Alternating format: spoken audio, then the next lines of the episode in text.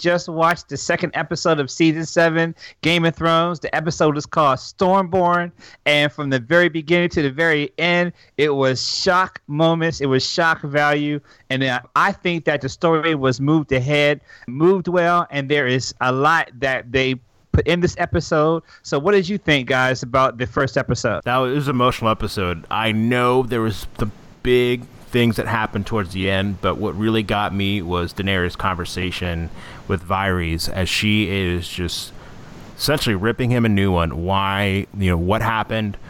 Why were you loyal to Robert? Who gave the order to kill me? And uh, I thought Varys did an amazing job, just like saying, you know, my loyalty is not to a king or queen, but to the people. And I just thought that really resonated her with her. And just within the climate we're in right now, just saying that he's like loyal to the people, I thought that was a big deal. Yes. Okay, for me, I am just in shock right now over the ending of the episode. Yeah. I'm, I'm kind of a little bit confused, honestly. So I know that the two sand, two out of the th- three sand snakes are dead, um, possibly three. You know, we don't really know right. about the third. But what is the status of Yara? Right. What what happened with her at the end? Like, he, they didn't show him killing her, but are we supposed to assume that he did, or and, is it possible that he took her as a prisoner? Well, remember we in the last episode, Euron was uh, promising Cersei a gift. So if he's well, got Ellaria Sand or Ellaria Martell and Yara Greyjoy, that's a pretty good gift.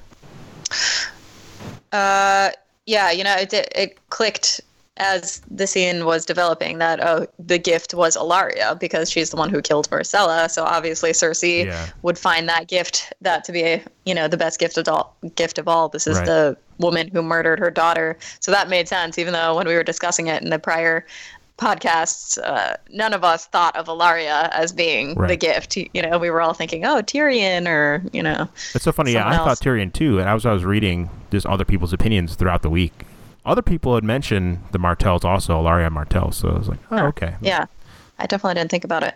But besides that, other scenes that I thought were amazing that I just can't stop thinking about right now are Arya, everything with her. Yeah. Uh, the fact that she she ran into Hot Pie again, which was awesome. I love, I love that that scene. I feel and like he's the, my my uh, Game of Thrones character. If I was in the universe of Game of Thrones, I would be Hot Pie. You would be Hot Pie. Absolutely, one hundred percent. Yeah, that was that was a great scene. And then also, of course, Nymeria yes. reunited. That we was just so talked about this. I just thought it was funny because we just talked about yeah. this and we spent a decent amount of time talking about it in the last episode, and then it actually happens, which I really wasn't expecting this soon into the season. Did you think when what did what did you hear her say to Nymeria as she walked away?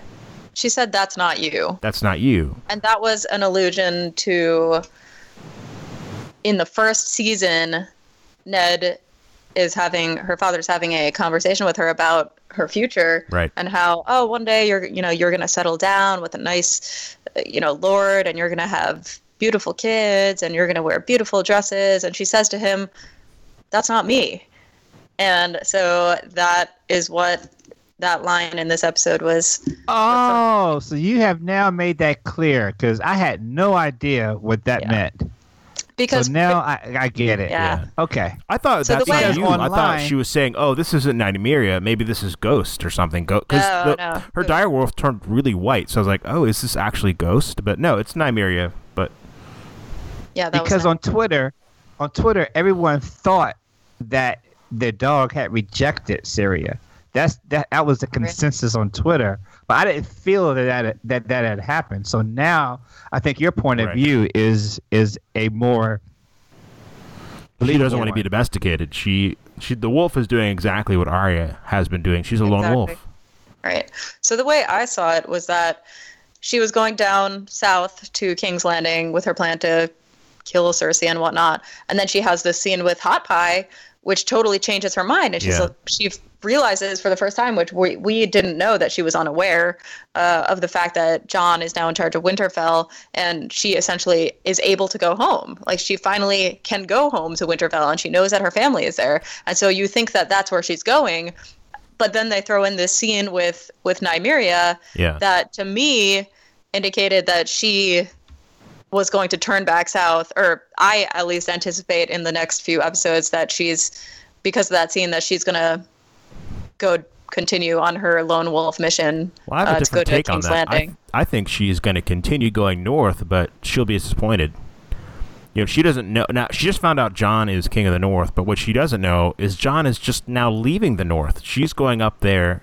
She's to, if she gets there, she's going to find Sansa, who we mentioned before, she's never gotten along with. I can't imagine that would just all of a sudden start now. So I think the disappointment, she'll never, she'll get to Winterfell and she still won't feel home. So we, I think, well, we're already wrong because last episode I said anyway that Arya was going to be the lone wolf throughout the whole season, and she didn't want to meet up with her family. But to see her enthusiasm and her willingness to do that, I think that next episode she will meet up with him. And so, as far as what's going to happen next, I have no idea with Arya. Remember, Arya has a particular affection for Jon. Jon was always the kind of the outsider of the family, and Arya kind of saw herself that way. And another connection between the two of them, Jon gifted her needle. Her her trusted sword is a direct gift from Jon. So they have, they're essentially the strongest connection among the siblings, at least for Jon. Oh, he was close with Robb. That's true. Of the ones who are still alive. I don't know. For I, I disagree with both of you guys. I think that the "That's Not You" was sort of, Hmm. kind of like okay, she ran into Hot Pie and he he tells her about her family, and for a, a hot minute she gets off track of her goal of going to King's Landing, and she's like, "Never mind, I'm gonna you know go back go back home to Winterfell because I can." minute, and you then. yes, exactly. And then uh, the the Nymeria scene kind of brought her back onto her path because it kind of reminded her that She is a lone wolf. that's not you. You're you're you know the life that your family had set for you. That's not necessarily you, and you should continue on, you know, the road that you have been on. So I'm kind of expecting in the next episode that she returns to her prior goal. But that's just Well, well, if she does that, I will be really sad because her uh, the way she responded, like, you know, even her facial, like, like I was I was looking at her facial movements, and I mean, she re- she really w- felt joy on the inside of her, and that led me to a whole set of new possibilities that Arya and Jon could have together. Um, including kind of Arya saying, "Hey, Sansa is Sa- Sansa should be more in your court. Why is she kind of opposing you so much? Yeah. We'll see how I that think plays out. Arya needs to team up with Jon. Yeah, uh huh. Well, we'll find out next episode. So, guys, look, let's start from the top because this show had a lot in it, and to just to get through it, because as far as my drop the mic moment, I couldn't identify any particular one because it went from one incredible scene to the next, Right. beginning with the opening scene, which I saw as it being a total change in Daenerys' environment, Yeah. meaning that the scene was dark, it was raining, rain's the opposite of fire.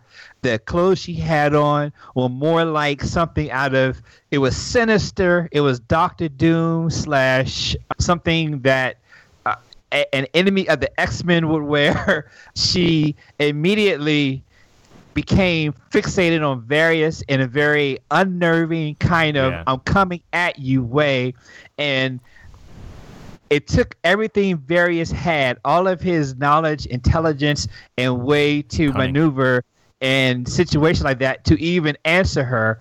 And so I thought that this is foreboding to where she is going to go in the future.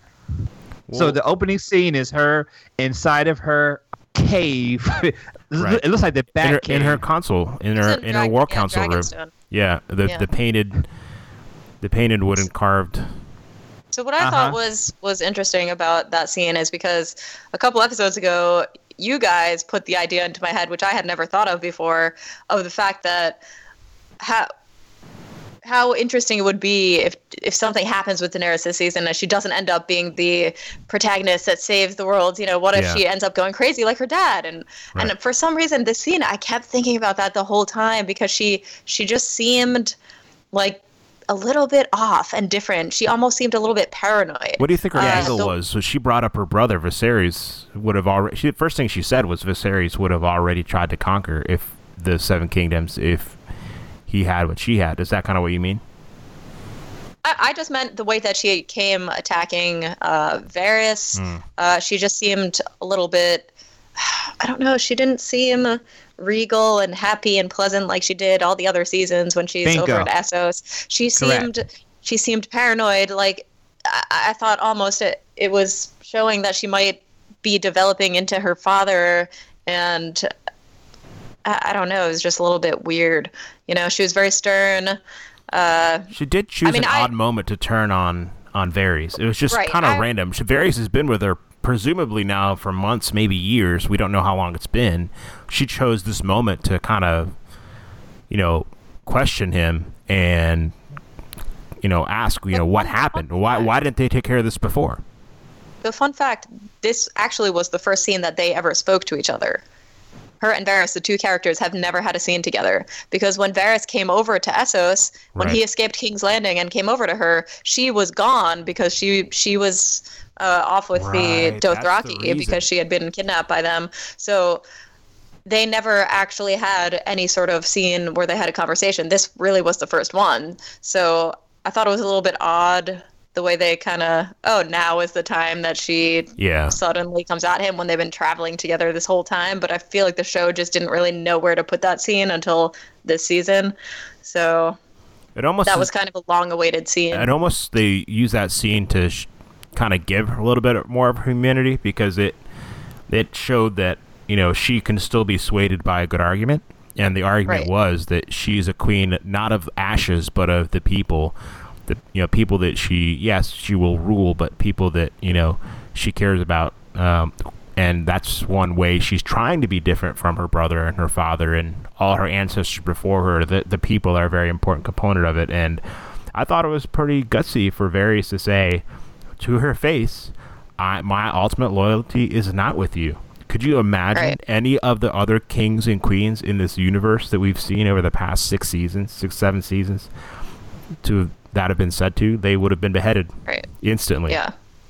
Right. And I think she respected him for that. I think Yeah. his response was he had a perfect response to, you know, she's coming at him hard and everyone's like, ooh, she's burning Varys. You know, what is he going to say? But he comes right back at her and he's got a really great argument. And I thought he handled that really well. And she recognized that and she respected him for it. And her response too is great. If you ever think I'm failing the people, you know, Tell me tell me. face. You should look me in the eye and talk to me about it, and not, Yeah. You know, plot against me, because Right. that's what this whole this whole story is about.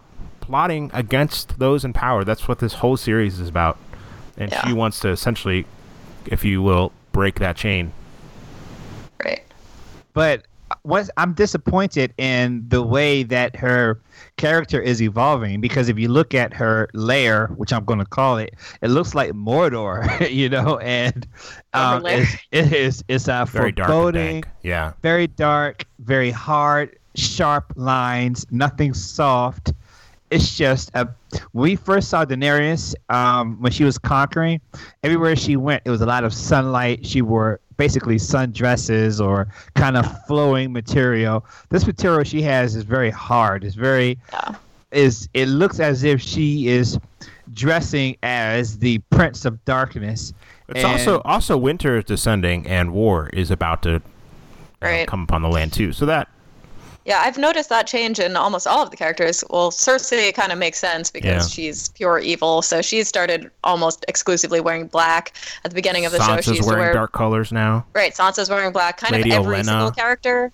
Yeah. Every single character has started wearing black recently. So um, I'm I'd like to think uh, that it's just because every other character is because they're trying to symbolize you know the end and war and dark times and whatnot. So I hope it's not because she's actually becoming evil, but we'll see. The next scene we have is actually Daenerys and her crew gets message that Melisandre is here, and she meets Okay. with them on the outer court of Mordor, which I'm going to call it. outer court. of- That's hilarious. Yeah, she wasn't even seen at court. She was in an outer room. Is that right? Do I Uh-huh. have that right? Yeah, she they, wasn't they even had to leave the room invited to meet her. Yes. What's up with Yeah, I think it was kind of like, oh, she knocked at the door and they went to go answer it. That's kind of what it looked like. Uh huh. But uh, yeah, so she essentially came in and she starts talking about Azor Ahai, you know, the prince that was promised, which we discussed a little bit in depth Yeah. uh, during the last podcast. So they kind of answered they kind of answered in this one scene a question that all the book readers have been Yeah. talking about for years now. Uh, everyone has been using the fact that it's the word prince, Prince. as some sort of argument for why it can't be Daenerys, but they just knock that down in this episode by saying, "Oh, hey, It's so funny. wait Like a minute." all of a sudden, we're talking about Valyrian translations. It, it's it. I I'm glad that they cleared the the confusion on that, but it seemed a little bit unnatural the scene. But I'm glad Missandei brought it up. It did seem unnatural for someone like me who didn't read the book. I'm thinking it just seemed like it was like inserted there. Like we had, we have to do this. Missandei's the And- star of this episode. the that the prince that was promised. Apparently, she's now putting her her hopes into Daenerys. This is who she thinks now is, Yeah. or Daenerys in conjunction with Jon Snow. So this is kind of what It's the book interesting. readers. Yeah, Jon Snow cast her out, and she still. That's how firmly she believes Jon has something to do with this. She still has faith that In what him. she's seen in him. Right. That's what the. Uh, Right. So this is a big theory that people have been kind of thinking for a while. Like, is it Jon Snow or is it Daenerys? And so the fact that it's kind of a combination of them, which we sort of discussed as a possibility the last time, yeah. Yes. I th- it's kind of it's kind of ever, the the pieces of the puzzle are kind of coming together, and uh, I think that yeah, that that's pretty much the answer that I theorized the, the last episode is that it was going to be kind of both of them would have parts to play in the whole prince that was promised prophecy. So So Daenerys tells Tyrion to write to him to make an alliance, but she demands that Jon bend the knee. That's going to be interesting.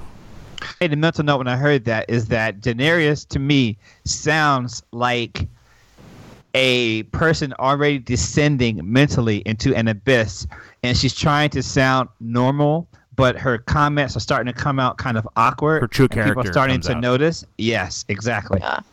You think power has kind of slowly gotten to her, and she's becoming a little bit hardened, just from all. Think of all the death she's seeing, all the destruction, all the, you know, she. It just seems like she's becoming a little bit hardened, and maybe also that it's not shaping up to be what she thought. You know, she thought, uh, you know, you know, like you said, her whole dark lair. I mean, it's raining outside, it's foreboding, and maybe she just Yeah. doesn't have this feeling of joy that she thought she would have coming to Westeros. You know, she was looking forward to this, you know, this time her whole life up until now, and now that it's finally here, maybe she feels a little bit off about it. I'm not sure. Yeah, remember year uh, well seasons back, she said to Tyrion that she's not going to she wasn't going back to Westeros to establish a new house or just like be a part of the new system. She was gonna she said, quote, she's going to smash the wheel. Meaning she's gonna wipe out the system that's in place. Mm-hmm. She's coming back to us this to Westeros now. Maybe she still has that in mind, but she's using these alliances and they talk about that you know later on in the episode when we talk about war council but she's definitely using the political system that's in place to try to accumulate power including asking mm-hmm. jon to come and bend the knee that is Right. that is part of the system that we had in place and you know we Right. didn't mention this at the beginning but we talked about storm and you know i thought it was really cool the name of the episode is stormborn you know tyrion mentions that it was a, it was a night just like this one you know that she was born um, just the parallels with that i thought was really cool Yeah, that's that's true. That's a good point. So I guess maybe we should move on from the Daenerys thing to the next scene, winterfell Well, I want. which Well, I, I want to say one. More, well, I want to say one more thing about Daenerys, and that um, part of the reason why this episode kind of has me down for for reasons we'll get into later, but I'm really disappointed in the in the direction she's taking. Um, I, I'm I'm disappointed in her, her her lack of being patient. I'm disappointed in her lack of. what do you mean she's not being patient what, what about She said she said if someone else had been king, they would have they would have invaded by now. i think she's um, she- making a point about how you know patient she is because of that she's making that point that she is patient She's also said that she thought there would be a better welcoming here. Remember that comment? right, Yeah. yeah, yeah, that's yeah. And what I meant It's weird And- she already has armies that are back from Westeros. and and she's listening to the to the Lady of Thorns saying, um, "You you are a dragon. Don't listen to clever men." And she's like, she didn't refute that. She just she you know, smirked at it. Yeah. Uh huh. So I'm I'm disappointed in the direction she's taking. I thought that she was blood.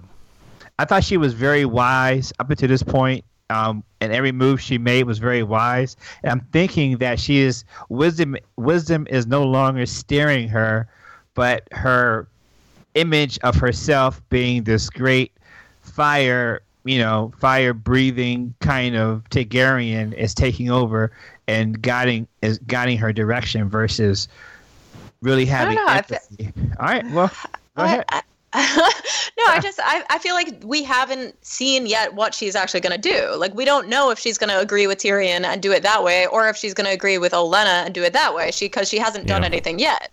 So how can we we can't really say yet that we don't you know that she's not being wise about her decisions because she hasn't made any yet. You know she hasn't. These are all the preemptive planning and discussion, but we don't really know.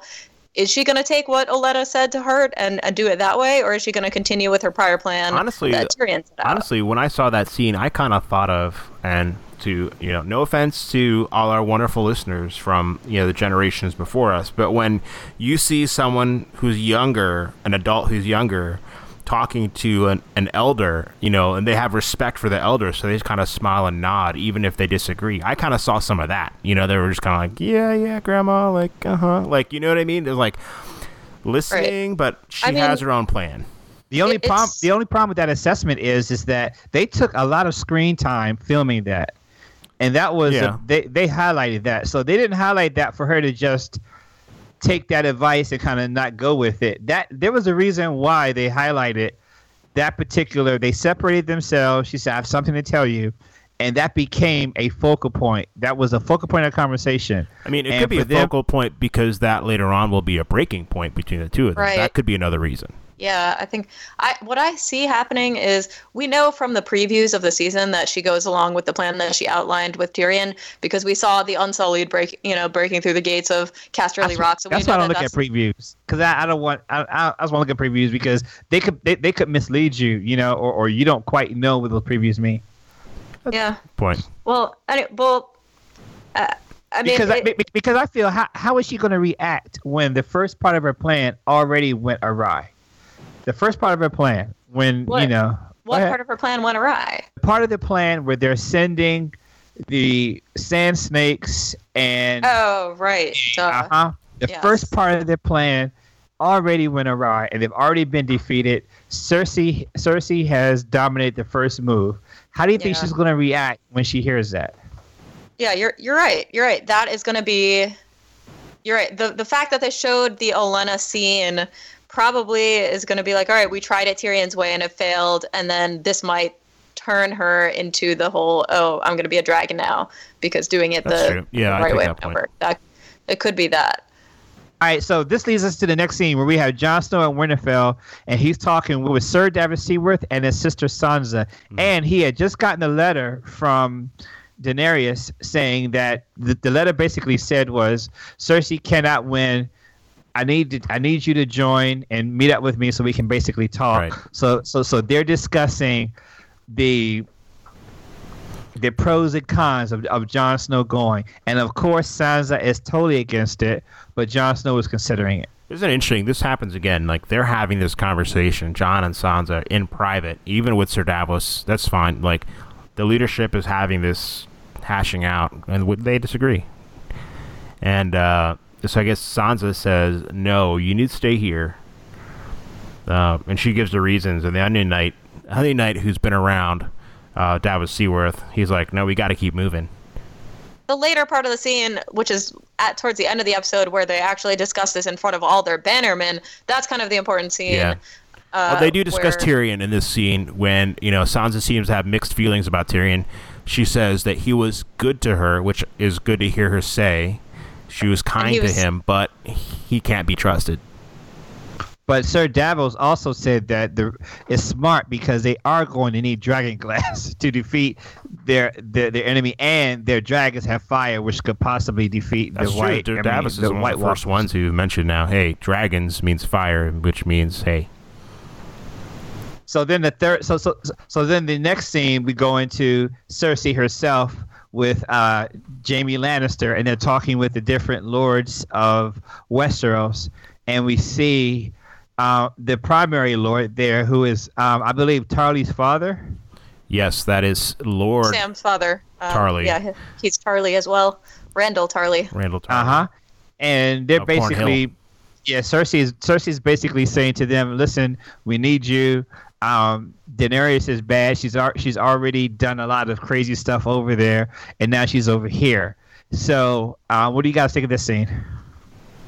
Uh, I think the point of the scene was to show. Well, first of all, it's really clear now that Randyll Tarly is going to have a big part to play. Right. Yeah. Before before this, we only knew him as oh, Sam has a father, and his you know he his father is a bannerman of the Tyrells, and that's all we really need to know about him. Besides the fact that he's a dick to his son. Right. So, but now now that he's apparently being considered to be quote unquote warden of the South, you know, if he supports the Lannisters, they're showing him they needed they needed a face to Right. to be someone that was with the Lannisters because ever since the Yeah, end of last else. season when the Lannisters murdered everyone, uh, there was really no one in King's Landing that was with the Lannisters besides just them, Jaime and Cersei. So they kind of needed to introduce a face to represent someone who's you know supporting them or fighting for them. So I guess it's going to be Randyll Tarly. It also so he's makes sense play. that uh, Randyll Tarly is kind of would be taking up, you know, the vacuum of power that it's just Lady Olenna kind of,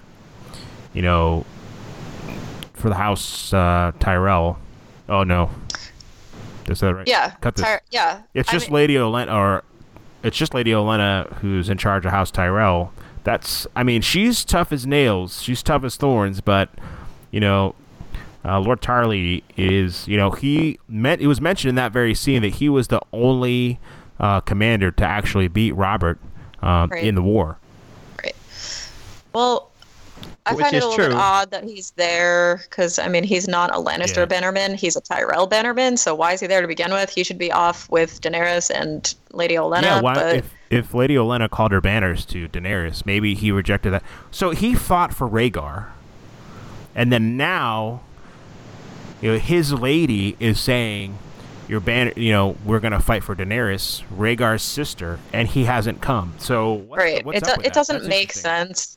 I feel like they just kind of needed someone and they threw him in there. Yeah, Well, I think they tried to explain it in dur- in the next scene when Jaime was talking with him one on one, and Jaime kind of said, he well he basically said, "I'm with the I'm with the Tyrells," and Jaime said, "Yes, but the Tyrells have brought the Dothraki to our shore. These these foreigners to our shore, playing up on the immigration sphere." And then Jaime, and then was- Jaime, uh huh, and then and then Jaime attended to his ego and said, "Listen, if we do this, you can have a lot more than what you have now. You could be basically warden of the complete South. We're giving you all this land and title, as they say in all these movies, give you land and title. So um, I want to point out something interesting though during the scene. Jaime is in full Lannister gear. Normally he's either in Kingsguard gear or well, but he's not he's in in Kingsguard gear anymore. He was he was dismissed Yes. from the Kingsguard. But I'm saying that now he's in full. When, when he met with them, he, he's almost like he, he has all of his armor on. If you if you were to go back and see it, I mean, he has the breastplate, he has the shoulder pads, he has the elbow pads, the whole the whole gear. He's in full battle gear um, for this meeting, as if to show that he's almost. I think he's almost trying to take the place of his father. Like I am, I am the full. I represent House Lannister now Yeah. in full. Not only that, Yeah. he's missing a hand, so you may be compensating. Hey, he's drawing deflecting attention away from the fact that he's only got a single hand. Interesting theory. yeah, I think, you know, now he's a Lannister man through and through. There might have been doubts for him before, but I mean, he he ha- he knows that he's all Cersei has right now. So Who do you think, think- Randyll Tarly will actually, you know, be loyal I think to? I think he's I think he's going to be loyal to the Lannisters because they. Well, I feel, I feel like that was the point of the scene was to introduce their the fact that they've got some people on their side. and you know? for the point of a story, he's nasty enough. We we right, think so lowly of him that he'd be the perfect person to stick on their right, side. exactly. And then obviously that- there's the whole him versus his son thing. So if his Uh-huh. son I was going to bring that up. Yes. Right. Yeah. If, if his son is attached to Jon, who's now going to be attached to Daenerys, obviously it would make sense for his father, uh, who's now his enemy. Did to he even be notice that the family sword is gone? There was no mention of that No in this mention of it. episode. Yeah. Well, he wasn't in full battle gear like Jaime was, so maybe he didn't see it yet. Yeah. That's true. Jaime was like ready to fight right now. So this this leads us into the next scene where we have Sir Jorah and Hey, the one second, if you don't mind cutting. Yes. There's one thing we did miss that did happen in the Red Keep. Uh, I can I can just ask a question. What did you guys think of Qyburn? Uh, you know his Oh, solution, yes. his proposed solution to the dragon problem. I thought it was very short-sighted. Yeah, it could bust a skull, but how you gonna I, I think I think the fact that that scene even happened and the fact that they're showing oh we're developing weapons against a dragon, there will be a dragon death for sure. Like like there's no there's no that makes question. me sad. That's like that makes me sadder than any one of these characters dying. Yeah. they're preparing us to say that it's not going to go like before, where where the Targaryen came in with three dragons and took over the seven kingdoms. It was like a clean battle, and that was it. I'm sensing that there's going to be a lot of havoc, meaning that first of all, Daenerys may not be the right person for the throne. And we may end up rooting for Cersei to to defeat Daenerys because she's gotten so loony with, with power. Yeah. Our next scene is we have Sir Jorah who is at, at the Citadel, and he's basically getting his um his verdict of uh, death you shall die, where they're saying that it's going to take about ten years for him to die, but he'll lose his mind in six months, and because he is a prince of some sort, No, he's a, He- he's an anointed knight. anointed knight, he will have one day to kind of think about it versus uh, a commoner where he would be kicked out immediately. So he's being said, "Hey, kill yourself now, or we're shipping you off tomorrow." Yeah. Right, exactly. That's what I thought the one day was sort of implying that hey, we'll give you one day to uh, end things on you know on your own terms, as opposed to us shipping you off and you ending things on, uh, you know by becoming a stone man. So And we have my favorite character in the Game of Thrones, Sir Tarly, coming up. Yes, would you say Diana? Samuel Tarly. Samuel That's it. Tarly. Yes. That's my man. Sam the Slayer. The only one to slay a, to slay a Thenn and a White Walker. Sorry. So hey, yeah. I could tell you guys are like so not impressed by that. But anyway, um, I, li- I just like this Sam learning who he is. It's like Mormont. Right. Yeah. That was cool. yeah, Yeah, that that Sure. pretty much was, uh, I guess, the point of the scene. Kind of just Jorah finding out his fate, because uh, and then later in the episode, obviously, he actually tries to save him. on social media, everyone was totally grossed out. Oh my gosh. about the uh, about these, and they said it was going to hurt. Anyway, you guys, I'll let you guys go for it. Oh, it was, God, it I don't just know. I don't remember reading the books about any of these any treatments about grayscale, but that was That was disgusting. dreadful. I Yeah. I just I- For some don't reason, I always thought, words. I always thought grayscale. It was kind of like your skin dries out, so it it kind of bec- you know, yeah, you become a stone man. You know, it's kind of stone, so your Right. skin just skin just kind of like dries out and becomes hardened, almost like a callus. So the fact that they decided to introduce this pus or whatever it was Yeah. that was underneath, like that was just disgusting. Well, I'm we like, also- really, you guys? that, I mean, that was amazing. Let's let's be honest. That was amazing. That was just um, incredible television, and the proof is the reaction. People are You know I talking mean? about It's it. Like, Yeah. oh my goodness. I personally couldn't watch it. I literally couldn't watch it. I had my hand covering my eyes during that whole scene in the TV because it was so disgusting. Well, did you see the transition from the from the from the pus to the soup? Yes, that was gross. Oh that was, man. Ugh. that was gross. Oh, that was That was disgusting. that was Well- delicious. Well, I know we just talked about this, but there's something I want to say about right up right after that. They showed the the kind of the armor piercing kind of weapon that that they're working on. And the only problem I have with this scene is that people have been for century for people have been for years or centuries, whatever. They're trying to make a a, a weapon that shoots spears so fast and long. The only problem with that is that it's such it's creates such a hard tension that it's so hard to reload.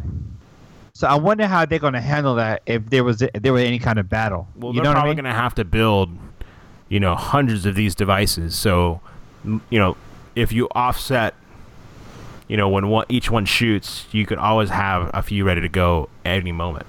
That's what I'm thinking. Yeah, I sort of saw it as a prototype and Right. uh, they would be able to produce multiple of them and perfect them, and then train people uh, in the Let's art give them some them. credit. They blew up the Sept Baelor. Right. Baelor. And then also, they killed dragons, and, and this is another reason why I'm so 100%, especially after this episode, that one, at least one of, of the dragons will die, is because in in uh, Aegon's war, the dragons were defeated. I mean, not the one of them survived, but the other two were killed in the war. So it kind of makes sense that the same would happen to Da- Daenerys Yeah. with her dragons. So if they were killed before, uh, they could do it again. So uh, this, so so now let's go into the next scene because the next scene is kind of complicated, um, with the different personalities.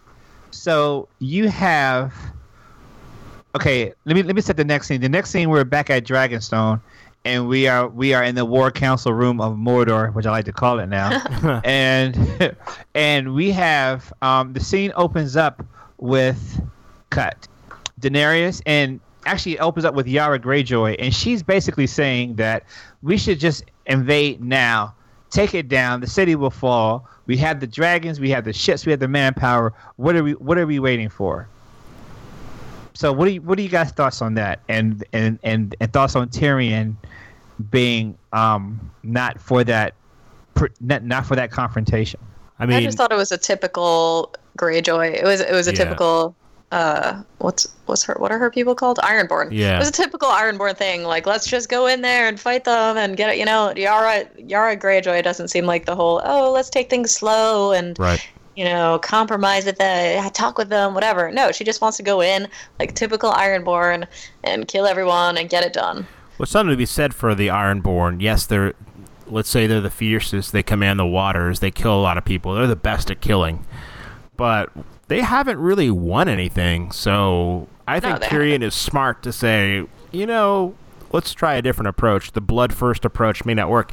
And he was so smart to think that the lords of Westeros would use the fact that they're using foreign armies on their soil against them. Tyrion foresaw that. That's the first thing Jaime said to Randyll Tarly. And that's the first thing that Tyrion came up with and said, hey, this may not be the best way course of action because again we need the people at our backs we need the people of westeros to love us that's not going to happen with the army of unsullied and the crazy uh, dothraki Yeah. No, but I'm now that I see where where kind of where, where this went. I'm for Yar, Yara's plan. To be honest with you, great because the the more time you give Cersei to work and to do things, the more time that the the stronger she gets. and how often have you seen a siege actually work where you starve them out and they Yeah, that hmm. seems really long and drawn out, and I don't know. The, I don't think that's a good idea. I just feel like they should go in there and just burn Cersei, and then just deal with it. I mean, realistically, that Cersei's their only one enemy because I mean they're gonna well ally jaime themselves with- also until jaime well the the Lannisters. I mean, Right. Because they're they're about to create an alliance with the North. well the tarlys Once- also once- now we're seeing but yeah Once again, we have everyone dressed in dark gray. Everyone has dark colors. yeah Everything seems to be dour. And I'm just thinking, this just can't be successful. There isn't a successful mode or mood or or anything. It, it's just like even the war table. The war table just seems like some big dank plank that they grabbed from the ocean. You know? What'd you think of the idea that the Unsullied would specifically be reserved to go after Casterly Rock? Um, it seemed like Tyrion particularly loved that. So in prior seasons, Tyrion had talked about how when he was younger at Casterly Rock, his dad had put him in charge of the sewage system there to try to teach him how oh you you know you want to learn how to rule you know here Right. you can uh, you be in charge of the so this is how he at least this is how what people have been saying that they think is going to happen that he's going to use that to his advantage Right. He was really he good at it too. against- He was very Right. proud of the work he did.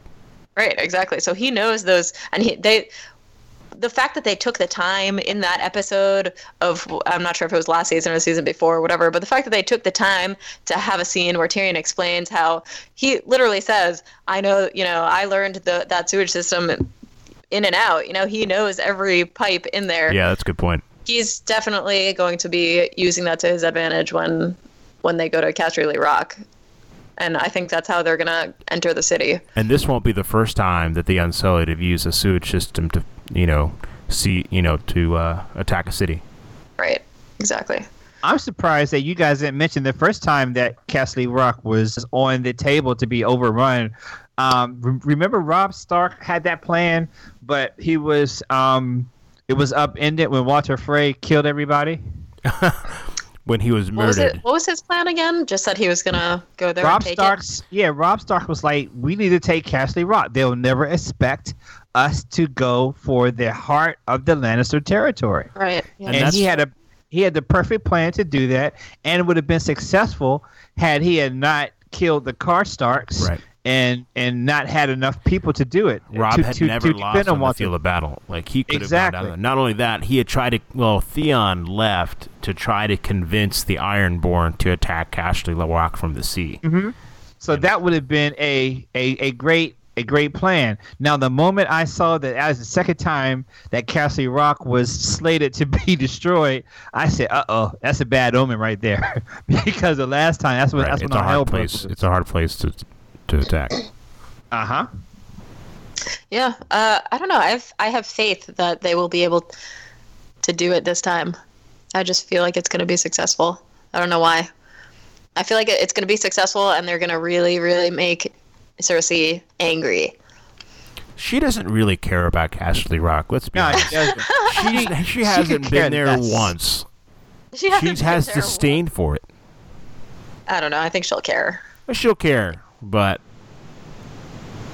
she's messed up. Ah. I don't Yeah, really know so- what's going to gain them either. Like, well, once they have it, they're Well, I mean, essentially they, they have to. yeah. They might they might have Casterly Rock, but they're going to be surrounded by Lannister bannermen. I mean, that's just geographically and everything. So well, I'm once curious. once what, you win the hearts, once you lose, these bannermen see these dragons and can be convinced. You know what I mean? Maybe, but I mean, as far as I know, the Lannister bannermen are just as loyal to the Lannisters as all the Stark bannermen are to them. I mean, these are their Right. lords that they've. I don't know. I guess we'll see. We'll see what happens. So do you?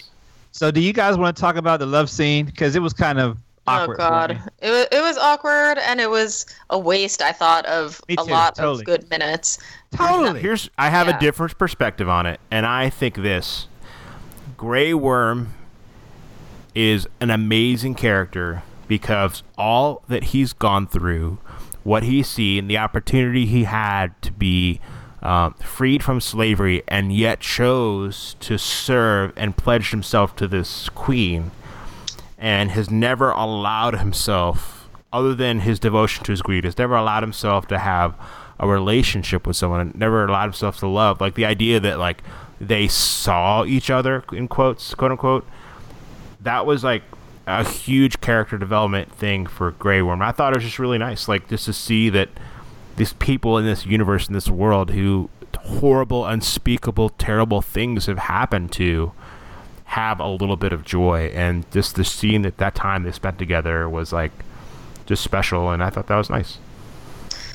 Yeah, that's a good Wow. point, I suppose. But Man, you reached far for that point there, Andre. I don't know, it was tender. it was tender. I like that. Uh, Diana, I'm with you, man. It, it was too long. It was it was unnecessary. Um, the scene where they showed him hit Butterball, but I mean, it was definitely her- HBO'd up. I, I get that. Like that was. I'm just like, it was- I get you, but what I'm saying is, there was raw emotion there, um, and you know, I want to see you. That was just Totally was- I I don't know. It's like of all the characters that we need a long character development scene for. Totally. Grey I- Worm, really? Yes. Like what? Yes, he's is it vital. He's important. like if anything, too. if anything, that scene just proved to me that they're gonna kill them both because they're gonna try to make us care for them, you know, and yeah, then I- they're I gonna think that's die. there, but They're Precisely. gonna die together, and that's gonna be that. Grey And that was the point of a the scene. Grey Worm is one of the heroes. Well, the only warrior that they seem to pretty much right the right way is Daario Naharis, the guy from the Second Sons. He was like a womanizer. He he conquered. He was confident.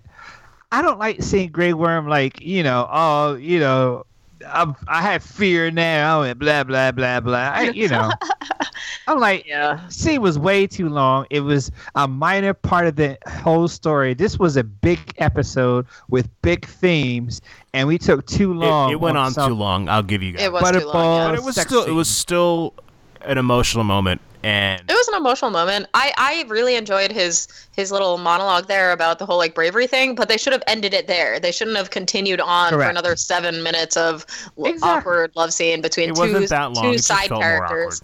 It, it was like two side characters that no one cares that much about. They gave them way too much screen time at the expense of Way too much. I'll, I'll care agree to disagree with you guys. the next what- scene we Yeah. the, the, the next scene we we've already talked about where um that's the skin the skin slicing episode Yeah, we and- about that. so, so that leads us into the next scene where everyone who loves Arya and she is devouring hot pies um kind of bread kind of. huh yeah I said, I said pie, but you're right. It was just a piece of bread, I think. yeah Well, yeah, the, there- one There was a The one pie that there you- for sure too. the one the one that you burned the butter first Yes, exactly. Yeah, I thought that. Yeah, I mean, we discussed this, you know, a little bit when we first started the episode, but yeah, I love the scene. It was one of my favorite scenes in the whole. I still like that Uh, episode. calls her Arry, despite the I know, fact he that calls- he knows exactly who she is now. I know. Well, yeah, but he doesn't really know anything about what you know. He doesn't know anything about what she's been up to and what she's been doing, and even what she was trying to do back when he knew her. Right. All he knew is that she was just lost on the road, just like him, you know. But I thought it was just really cute to see them. They're both grown up now. Uh, you know, Hot Pie's a lot older looking. She's a lot older looking. She's like a lady now, and it was just really kind of cool that they had them reunite. I thought. Can I bring up an interesting point here that has not less to do with Hot Pie himself or Arya, but you know, Hot Pie is the one that tells Arya what's up, what's going on in the North. Jon is king in the North. She didn't know that. I understand she didn't know that. It makes sense. Word travels slowly. She's ranging around anyway.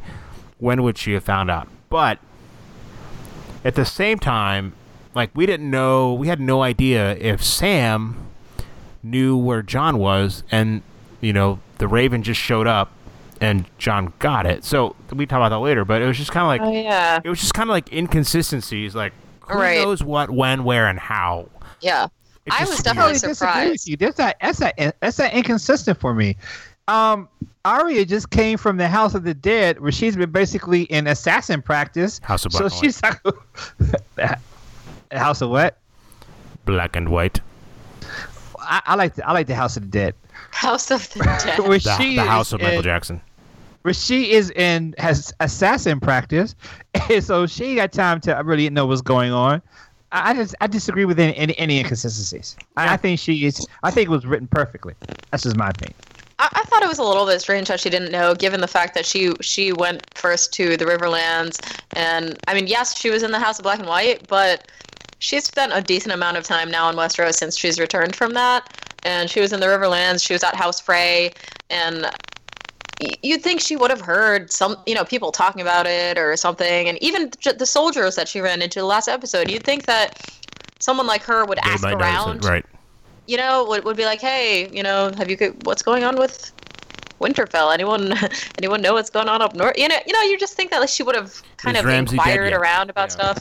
I thought that was a little bit strange that she didn't know, but Well, guess it I, makes think um, not to before you before you went on a tangent there, Andre. I was going to point out that this episode really is one of the reasons why I think Game of Thrones is one of the best shows on television, is because they're able to take a character and give him a talent and and revisit him, and that talent actually kind of blesses people. You know, I mean.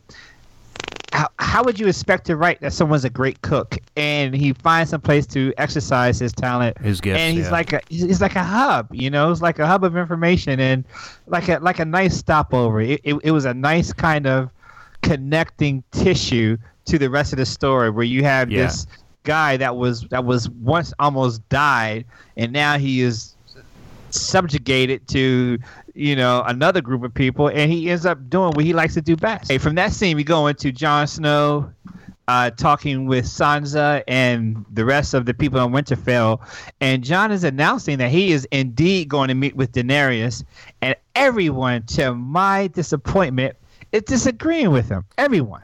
I mean, I get why the lords would disagree with him, but Sansa speaking up um, in disagreement publicly, ah, that's dangerous. Yeah, once, once again.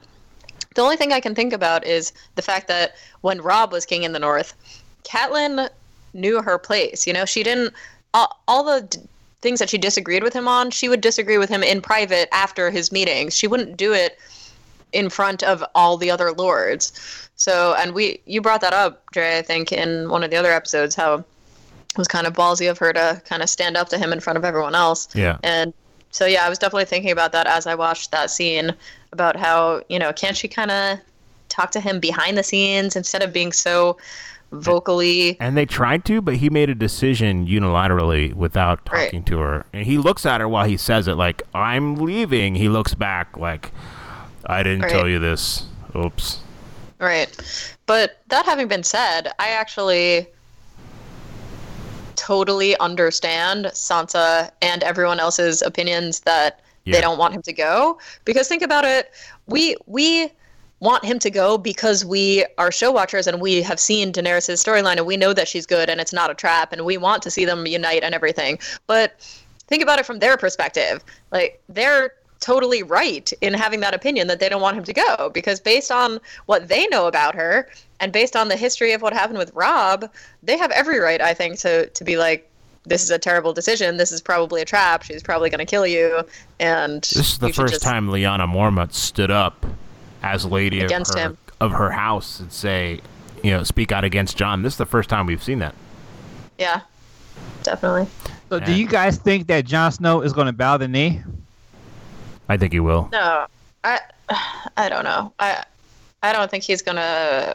I don't know. I have no idea. He's Disregard. he's he's done multiple things throughout uh, his tenure in power, whether he was at Castle Black or Winterfell, to you know do the the most good, if you will. So he brought wildlings south of the wall. He went to Hardhome. He you know went to Craster's Keep. All these times where he put himself in danger for the greater good, what he perceived with the greater good is. And right now, his he doesn't really care about the war to the south. He wants or he knows the danger from the Night's King. And he sees that as the most important thing. He trusts Sam. He knows there's dragon glass um, at Dragonstone. That's the most important thing to him right now. I think he will do almost anything to get his hands on it and to equip his people uh, against the Night King.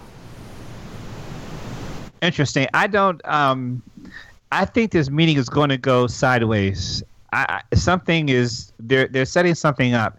Either Jon Snow seduces her, or she she gets paranoid, or something. It's just going to go sideways. It's not going to go as as we expect. Yeah. I think.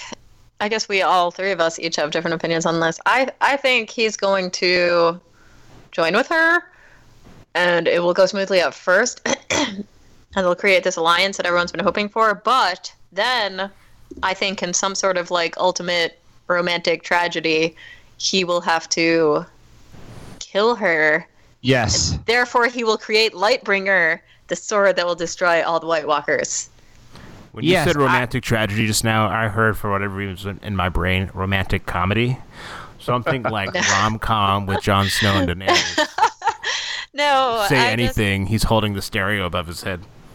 I don't know. I just have this personal theory, which I, I brought up like a little bit during that whole podcast where I talked about Azor Ahai and whatnot. Yeah. That b- based on the fact that Azor Ahai created Lightbringer by ha- by killing his his the love of his life, he created the sword by literally murdering her, and then her soul bound to the Valyrian steel, and he created this sword called Lightbringer. I have this weird theory where I think Daenerys is going to go crazy or something, or there's going to be some reason that he, you know, even after they've potentially fallen in love, that he's going to have to kill her, but in so doing, he will strengthen himself and create Lightbringer. I know it's a little bit out there, but that's my theory. No, I, I'm with you 100% because they're e- everything seems to be blowing up.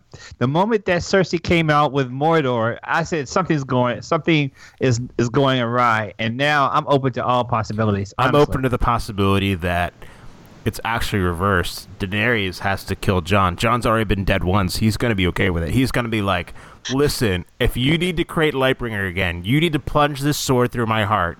It's already been killed once before. Let's do it again. I don't know. We'll see. What if? So- what about this? What if Jon kills Daenerys and Miss uh, Melisandre brings Daenerys back? No, interesting that Melisandre, this Lord of Light and Fire, and she, but but but one person she can't burn is Daenerys. That's true. she can't. Melisandre is like this, you know. She she has that Oh, she has She a habit of burn burning people. folks. Yeah, right. but the one person she can't, you know, pretty much con or burn is Daenerys. Oh, also, Sir Davos is riding to Dragonstone, or like Yes. riding, He's and then gonna she's gonna meet up with Davos again, and this is all gonna go down again. And Jon said, "Well, he didn't say if you ever saw her again, but if she ever rode north again." Right. So Uh-huh. maybe they're gonna turn her in to um, to Daenerys and be like, "Hey, Daenerys, do you know what she did?" Right. Exactly. Yeah. Uh huh. There you go. So, but that being said, I have a crush on her, so I want her to stay around. Who do you not have a crush on? No, he said he does have a crush on her. I'm saying, who do you not have a crush on? Oh, gotcha. Huh. Daenerys, right? No, not Daenerys. No. Right. Melisandre. Yeah, no, no. I'm saying No, she's like 500 years old, dude. I know, but hey, I can't see that. No, Dre. Dre was say. Dre was saying, "Who do you not have a crush on on the show?" And I Oh, said that's right. Daenerys, right? Because you know. Oh, yeah, yeah, nah. She's too young, man. You know. Yeah. You like them old. Cut that age, out. I, Cut- cut I'm that age out. Appropriate. Put it that way. you know, she's like in her twenties. can't. All right, I'm next scene. Yeah, she is. Yeah, actually, in the. I mean, technically, her, her character, I think, is supposed to be what, like 15 now or something. In the books, in the books, Yeah, she's really, really young. But Well, let's talk I- about Littlefinger. We were we were at Winterfell when we went down a, a, a trail here. Littlefinger's Yes. smirk when Sansa and Jon are arguing publicly is just Oh so good. Like he is just loving it. He is just like this is per this plays right into his hands. We talked about this. He is going to use this to his advantage. And I think Jon kind of knows, but he doesn't really know. Like he's Doesn't like know. they're in the crypt. He's like, you don't belong here. And he's like, Right. dude, I I bailed you out. And he's like, no, go home. Like, and and he's talking about Catelyn right. and Sansa. and I think all really he creepy. really knows. I think all he really knows about Littlefinger is the the typical one sentence description that he that he might have heard from his parents and from other people, which is that oh, Littlefinger, you know, he's not trustworthy. He's the most manipulative man in Westeros, and yada yada yada. So he doesn't really know anything about him besides that. And besides the fact that he, you know, he did come and save the day, but I think he just has a mistrust Yeah. for him. But I also think because he doesn't know that much about him, he's not giving him as he's not thinking of him as as much of a threat as he should be. So True. I, Yeah. I agree with that. Yeah, Jon. But see, that's Jon's character. Re- remember, we said last episode where Jon is basically not as emotionally intelligent, but as part of his virtue, where he just he flies off on the on the handle, and um, I think he's doing that here. And I think Littlefinger is being put in his place by by both Sansa and Jon Snow. To be honest with you. Because he's trying to kind of break through, and he hasn't been able to do that yet. But Jon le- um, but John leaving, going south, kind of leaves a big vacuum. Sansa doesn't Right. really know what she's doing. Yeah, she's watched Cersei, she's watched Tyrion, she's watched other people lead, but Littlefinger's going to take advantage of this. Yeah, he he's definitely gone. is. He's gonna. whatever he's been planning is coming soon. He almost died again.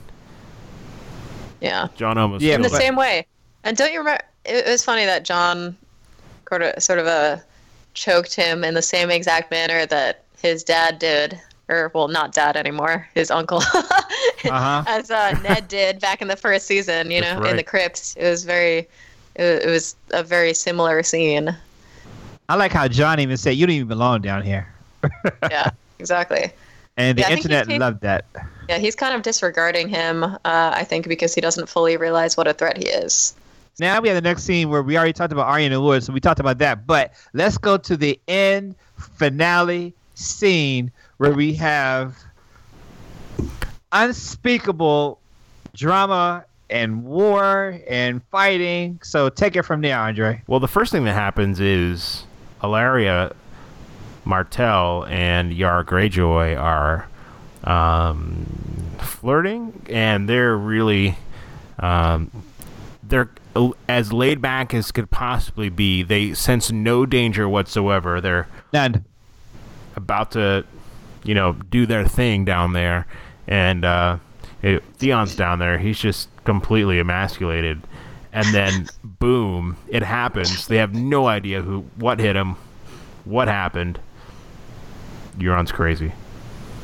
Well, you neglected to mention that before that even happens, the the real first start of the scene is that there's the sand snakes and they have terrible Oh, dialogue yes. and everyone hates them and that's all I have to say oh. about that.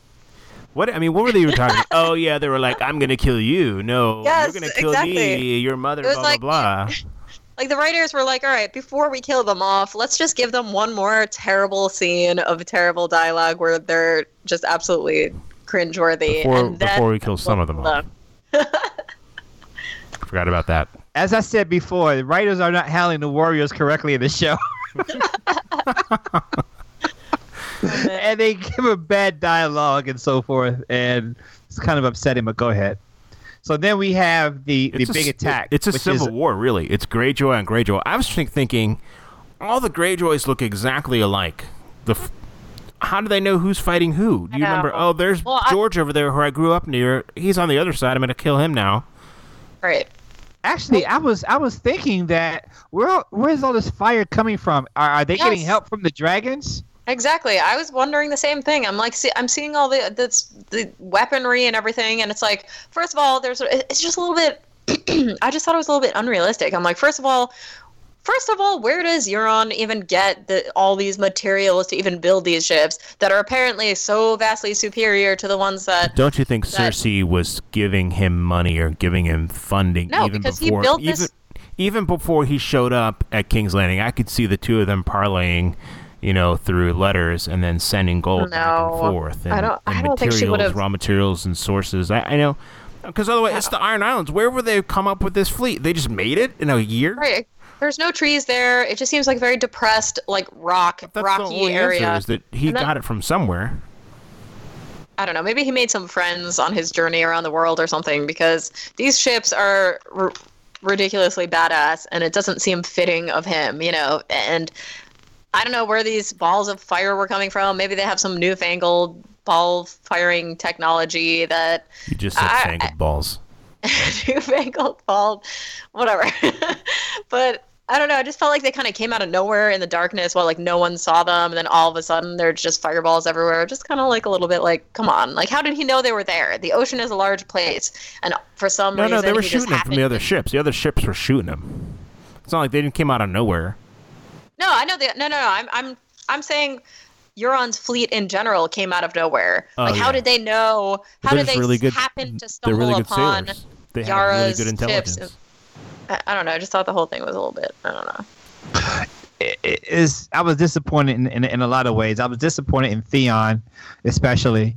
Oh, Um, that's a whole nother not discussion. even- Theon. Yeah, that's. we'll have that discussion next. But It was confusing. Um, I didn't know who was actually winning, who who was losing, until Yeah. the very very end. I guess. Before we talk about Theon and right at the very end, I think this is the best combat scene. Well, second best combat scene. I guess you have to say Battle of the Bastards one. But this scene was better than even the Battle of the Blackwater because Oh. you saw the carnage and it wasn't like so overwhelming like Battle of the Bastards were. It was like it, it was just so well shot. The angles, how fast everything moved, just like how realistic it looked, and the emotion of it. It was just Oh, totally. incredible. I mean, they, this was like the most movie. interesting. yeah. Uh, one of the most interesting battle scenes of this show. Yeah, it was. Um, and it it it moved very very well. I mean, it was. Yeah. I mean, I mean the actual fighting. The I mean, you felt the tension. You felt the the sheer heart the sheer racing. terror. Yeah, Yeah. exactly. Um, from from from, beginning to end, from, from from the very first um moment un, until the very end. I just didn't know who was winning to the very end, but the actual scene itself was was excellent. You know, I couldn't believe that Yara was captured. She didn't seem. I mean, uh, she was definitely weaker than her than her uncle, but all of a sudden we see her at at axe point. We don't know how she got there. They didn't really explain that. She was still fighting. Yeah, I mean, she is badass and everything, but at the end of the day, a, a man who is in, in any way in physical, decent physical shape is always going to be able to overpower the woman, you know? And I just want you to everybody to know that the woman just said that. no, I mean, come on, I, come on. I mean, at the end of the day, she's a woman, you know, and Yeah. she's smaller and and whatnot, and she put up a great fight and everything. Yeah. Although I will say that I thought the levels to which Euron was a good fighter was a little bit blown out of proportion. Big time. know? I'm I'm Yeah. disappointed in But Mr. lo- I love Mr. that. Fancy He's- Pants. Such a great character. He's just so like murderous. Like Yeah, ah, well, I liked him more. I liked him more in this episode than when in that terrible King's Landing scene that he had in the first episode, I- where he kind of just looked like a I want to wear those pants. Okay, like if I could get my physique to that point where I could pull off those pants, you'd see me walking into work every day wearing those. What is he? What kind of pants does he wear? Like what are they like skinny They were jeans or awesome. something? They're like leather. He looked like skinny a jeans. rock star. He looked like he Yeah. was fronting. They were pretty popular on social Dashboard media, but Confessional or something. I I couldn't wear them ever. It's not my personality, but I'm I'm just, I'm I'm not a fan of his character, so you know. Yeah, I don't know. I feel like they just kind of thrust him upon us, and they're like, "Oh, he's so badass, and he can kill everyone," and there was no building up to it, and I don't know. Like it, it was totally believable. He did he did a Totally good job agree. of it and everything, but it was just kind of like, all right, like why is this guy so overpowered? He's killing everyone. You know, like no one can rival his his skills in battle. Apparently, I don't know. It was just kind of Totally agree. Totally agree. Um, I normally don't criticize my show, but I, I'm kind of don't like. Uh, this was kind of a clunky, kind of square peg, round hole kind of thing. yeah. Um, I thought that Yeah. if I thought that if they were, I don't know, I I have a lot of emotions. I guess Theon jumping overboard really kind of sealed it for me. Really, Yeah. Um, so the return of Reek. Yeah, Reek has returned. we didn't talk about Ellaria getting captured. Do you think that was the gift that uh, Yeah. Euron had in For- mind? Uh, you know, she's the one I that think killed so. Yeah. our, her daughter, or Cersei's daughter. Yeah. I think that was the gift. And But, I yeah. Yara also, but I feel Right. sorry for her when she goes there. Oh my gosh, she'll get tortured to to to no end. Right. Yeah, I think the end will not be pleasant for her. Uh I don't see a way of her getting out of it to be honest. But yeah, I think she was the gift. Uh not much else to say about it. You know, she was kidnapped and that's kind of that. But well, this yeah, this episode moved the story, um, moved the ball down the road a great deal. Though I Yeah. mean, they they really, I mean, when when you think about it, it's only we're only two episodes in, and so much has been accomplished in just two episodes. yeah. What do you guys So- think of that last shot of Theon in the water hanging on? I, I, you know, when I saw him jump in, I was like, all right. Reek came out, but you know he's gonna get back in there somehow. He's gonna jump back in the boat, and nope. I don't know. I mean, do you guys think he's a redeemable character at this point? Or do No. you think all hope is lost for him? Well, well, then, well, then he. There's you, no such thing have, in this world as all hope is lost for a character, though.